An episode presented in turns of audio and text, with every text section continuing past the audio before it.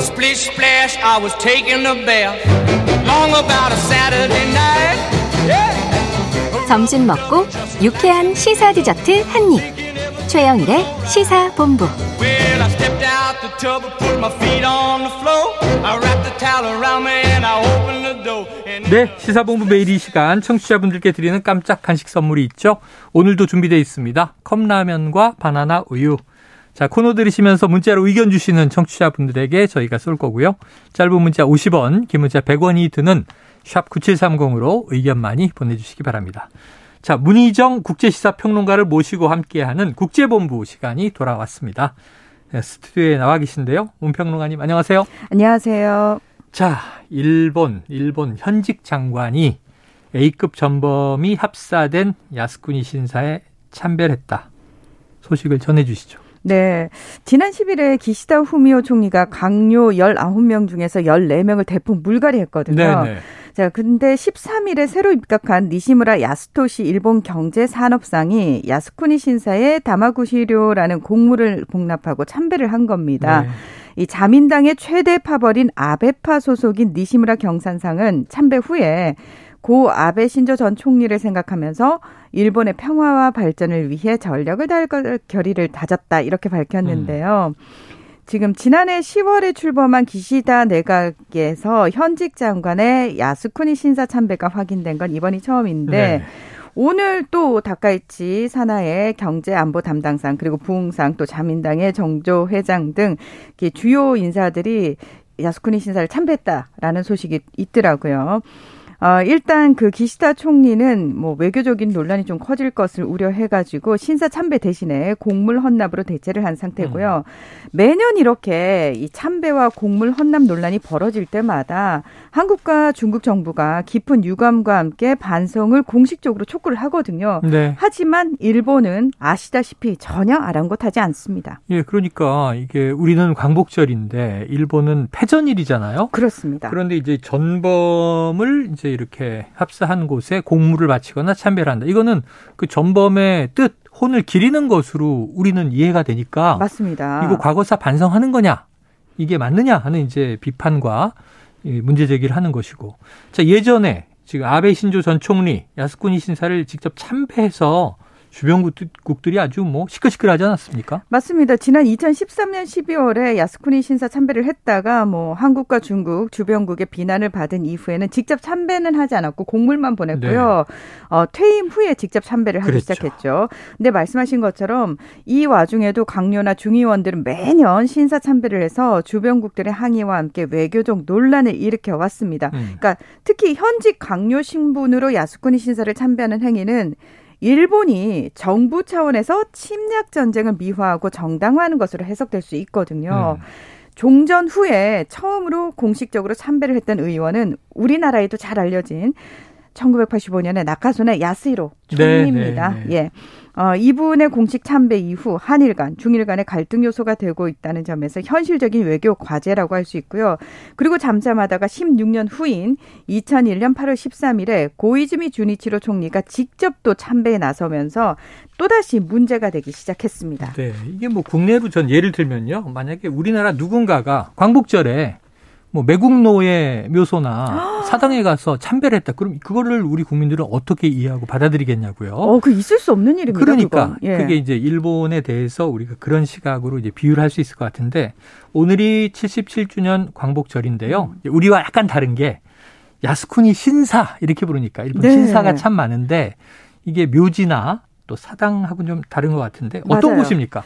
일단 이게 언제 세워진 거냐면 1869년인데요. 네. 메이지 유신 시기에 막부 세력하고 일왕 세력 사이의 전쟁에서 전사한 일왕 측 전사자들의 혼을 음. 달래기 위해서 쇼콘사라는 게 건립이 되거든요. 네. 근데 이 쇼콘사가 이름을 1879년에 바꿉니다. 음.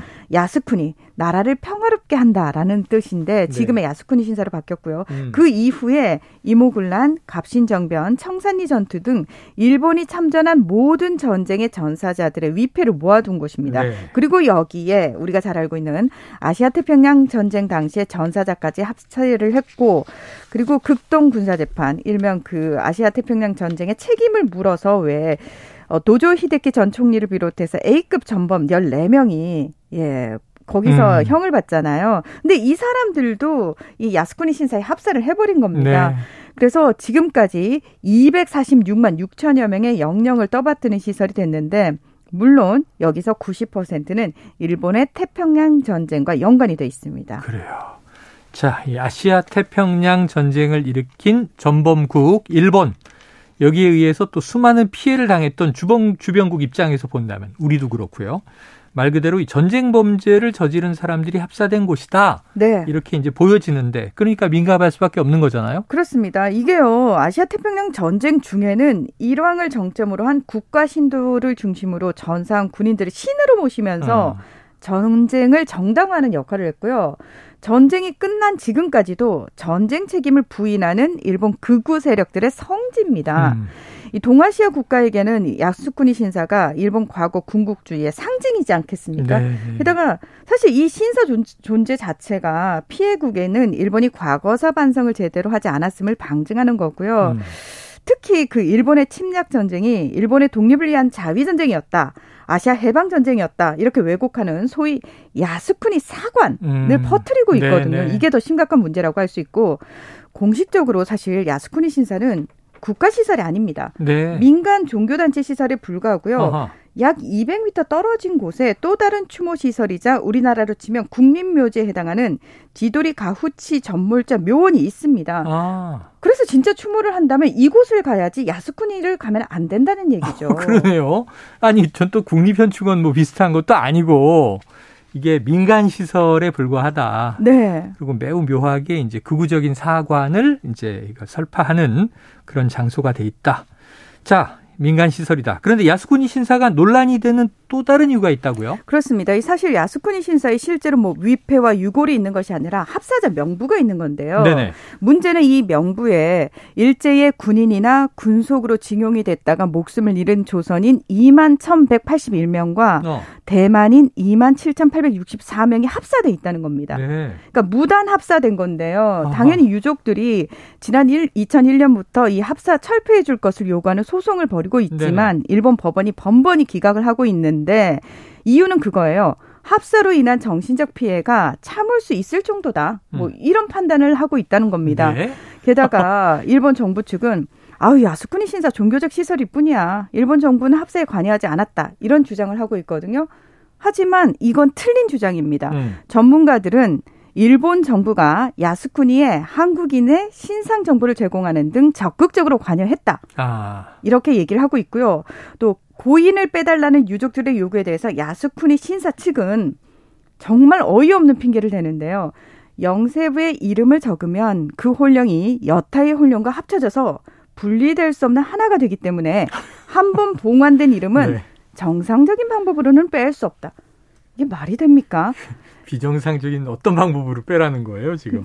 대부분의 예, 조선인 희생자들이 사실 당시 일제의 창시 개명 정책에 따라서 일본 이름으로 전범들과 함께 일본 우익 세력의 추앙을 받는 존재가 지금 되고 있는 거거든요. 그러니까 죽어서도 고통이 끝나지 않고 있다는 아니, 이게 겁니다. 지금 유해나 유골이 있는 것도 아니고, 위패가 있는 것도 아니고, 이름 이름이 있는데, 그 이름, 명단에서 우리 가족, 우리 할아버지, 아버지 이름 빼주세요 했는데, 이걸 못 빼주는데, 뭐, 영세부의 이름을 적으면 홀령이 여태 홀령과 합쳐져서 분리, 뭐, 호러 영화에 나오는 얘기 같아요. 이게 좀 납득이 안 됩니다. 21세기 이게 무슨 아, 얘기인지 모르겠습니다. 정말 참 예. 이게 무슨 일인지.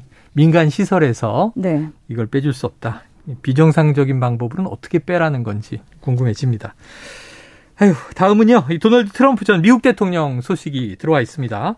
자택이 압수수색을 당하고 검찰 조사 받았다? 왜요? 예, 지난 8일에 미국 연방수사국 FBI가 백악관 기밀 문서 불법 반출 혐의로 플로리다에 있는 자택을 압수수색했고요. 어, 앞서서 그 미 국립기록문서관리청이 트럼프 전 대통령이 재임 시절에 기록물을 상습적으로 훼손하는 등 네. 대통령 기록물법을 위반한 의혹을 제기하면서 법무부에 수사를 의뢰를 했습니다. 네. 그리고 이미 지난 1월에 이 트럼프 전 대통령 자택에서 상자 15개 분량의 기록물을 회수를 했고요. 음. 이번 수색은 당시 회수된 문서 외에 다른 문서들이 이 자택에 남아 있는지를 확인하는 절차였다. 이렇게 해명을 지금 하고 있습니다. 네. 그리고 다음 날인 9일에는 가족 기업인 더 트럼프 오거니제이션의 자산 가치 조작 의혹과 관련해서 검찰에 소환돼서 6시간 동안 조사를 받았습니다. 음. 뉴욕주 검찰은 트럼프 전 대통령이 현직에 있던 2019년부터 트럼프 일가가 소유하는 부동산 가치와 관련해서 세금을 낼 때는 적게 내기 위해서 축소를 하고 자산 가치를 은행 대출을 받는 과정에서는 거꾸로 부풀린 혐의 등에 대해서 수사 네. 중에 있는데요. 일단 트럼프 전 대통령은 검찰 출두 전부터 나 묵비권 행사할 거야. 라고 얘기를 했고요. 실제로 신문 시작 직후부터 수정헌법 제5조의 묵비권을 행사하겠다라고 말한 후 수사관들의 질문에 대해서 400번 이상 묵비권을 행사했다고 합니다. 네. 아이고 전직 대통령인데 자산 가치를 늘렸다 줄였다 했다. 이것도 좀 제가 듣기도 민망한데 자 그런데 아까 처음에 대통령 기록물을 막 15상자 들고 갔다 그랬잖아요. 네. 근데 이 압수수색에서 비밀 문건이 나왔고 아니 이게 간첩 혐의를 받고 있다 이런 네. 얘기 나오는데 트럼프 전 대통령이 어디 간첩이라는 거예요? 그러니까 이게 이제 미국의 이게 반하는 행위를 했다라는 거죠. 아하, 네. 예, FBI 영장의 내용이 지금 유출이 된 건데 어, 트럼프 전 대통령이 방첩법을 위반했을 가능성을 염두에 두고 비밀 표시가 있거나 국방 정보 또는 비밀 자료 전송과 관련한 모든 문서 또는 기록을 압수하겠다는 내용이 그 영장에 적시가 돼 있었다고 합니다. 네. 그러면서 실제로 어, top secret, 그러니까 1급 비밀, 기밀 네네네. 문건 4건을 포함해서 11건의 기밀 문건을 확보했다. 이런 소식 들으셨죠? 네. 근데 미국 언론들은 영장이라든지 이 압수물 확인증만으로는 압수한 문건의 내용을 알 수 없다. 이런 음. 지적을 하고 있는데 그러니까 실제로 그 어떤 걸 찾으려고 했는지 그걸 통해서 어 트럼프 대통령의 뭐 간첩 혐의가 입증이 되는 건지 이런 부분과 관련해서는 확인된 게 하나도 없습니다. 예. 네. 그리고 이미 본인이 대통령일 때 어, 비밀 무류, 분류를 해제를 했기 네. 때문에 이거는 비밀 문건이 문건이 아니다라고 주장을 하고 있는 거죠. 자, 어떻게 흘러가는지 앞으로 좀 지켜보도록 하겠습니다. 자, 지금까지 문희정 국제시사평론가와 함께 국제본부 함께 했습니다. 오늘 말씀 고맙습니다. 네, 고맙습니다. 예, 오늘 간식 받으실 청취자분 발표 드릴게요. 8595님, 6871님, 8303님, 2206님, 8362님. 자, 맛있는 간식 네, 드시고 즐거운 오후 되시길 바랍니다. 자, 최영일의 시사본부 광복절 준비한 소식은 여기까지입니다. 저는 내일 예, 평일이죠. 낮 12시 20분에 다시 찾아뵙도록 하겠습니다. 지금까지 청취해주신 여러분 고맙습니다.